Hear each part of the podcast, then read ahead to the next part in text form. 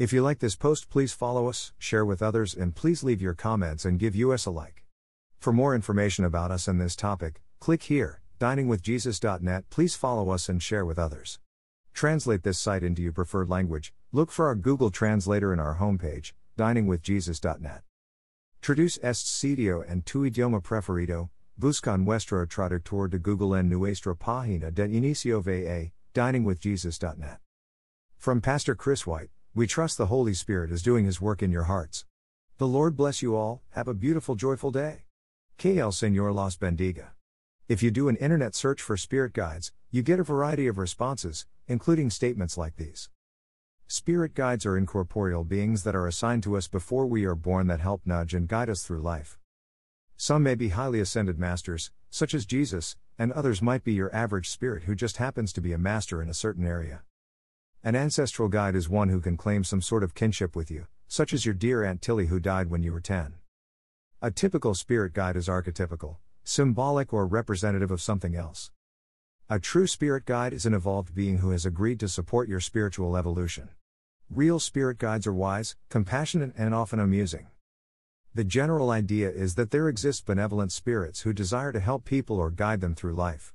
Belief in spirit guides is commonly associated with New Age, pagan, and spiritualistic belief systems. The term spirit guide is not always used, as they are also called ascended masters or unseen helpers.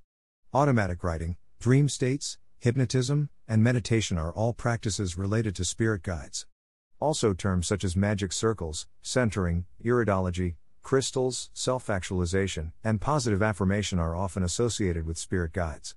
The goal of contacting a spirit guide is usually to discover some secret wisdom and rise to a higher level of consciousness. Despite the claims of New Age practitioners, spirit guides are anything but benevolent. They are not the spirits of dear, departed loved ones, nor are they ascended masters who have crossed over some mystical plane. They are what the Bible calls familiar spirits, Leviticus 20:27, NKJV. They don't announce their evil nature but portray themselves as beneficial. 2 Corinthians 11:14 15 says, Even Satan disguises himself as an angel of light. So it is no surprise if his servants also disguise themselves as servants of righteousness. Satan's lies are most effective when they look and sound like the truth, when they seem helpful. Spirit guides are actually demonic spirits who masquerade as helpers in order to trap and destroy people with false teachings and occult practices. According to spirit guides, man's purpose is to be transformed through spiritual awareness, realize his inner divinity, and connect with the cosmos. According to the Bible, man's purpose is to glorify God and be conformed to his image. Spiritualism teaches that man is inherently good, with unlimited potential for power and advancement. The Bible says that man is inherently sinful, and no one is truly good. Spirit guides assert that truth is relative and there are many paths to God. The Bible declares that God is truth, and Jesus Christ is the only way to a right relationship with Him. Spirit guides represent a worldview that is diametrically opposed to what the Bible says. In the Bible, God warned his people repeatedly about the dangers of dabbling in the spirit world.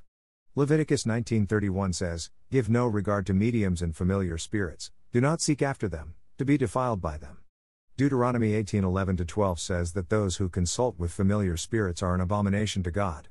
In 1 Chronicles 10:13 we read that King Saul died because he asked counsel of one that had a familiar spirit, to inquire of it, and inquired not of the Lord. We are told in 1 John 4 1, Beloved, do not believe every spirit, but test the spirits to see whether they are from God, for many false prophets have gone out into the world. How do you escape these spiritual enemies? By resisting them through faith in God, James 4 7. God is greater than any spirit, 1 John 4 4, and He alone is able to deliver from their power. Jesus exercised authority over unclean spirits, commanding them to come out of people, Matthew 17:18, Mark 5 8 9, and they had to obey. Paul wrote in Ephesians 6:10 18 that we must put on God's armor and use his strength to battle our spiritual enemies.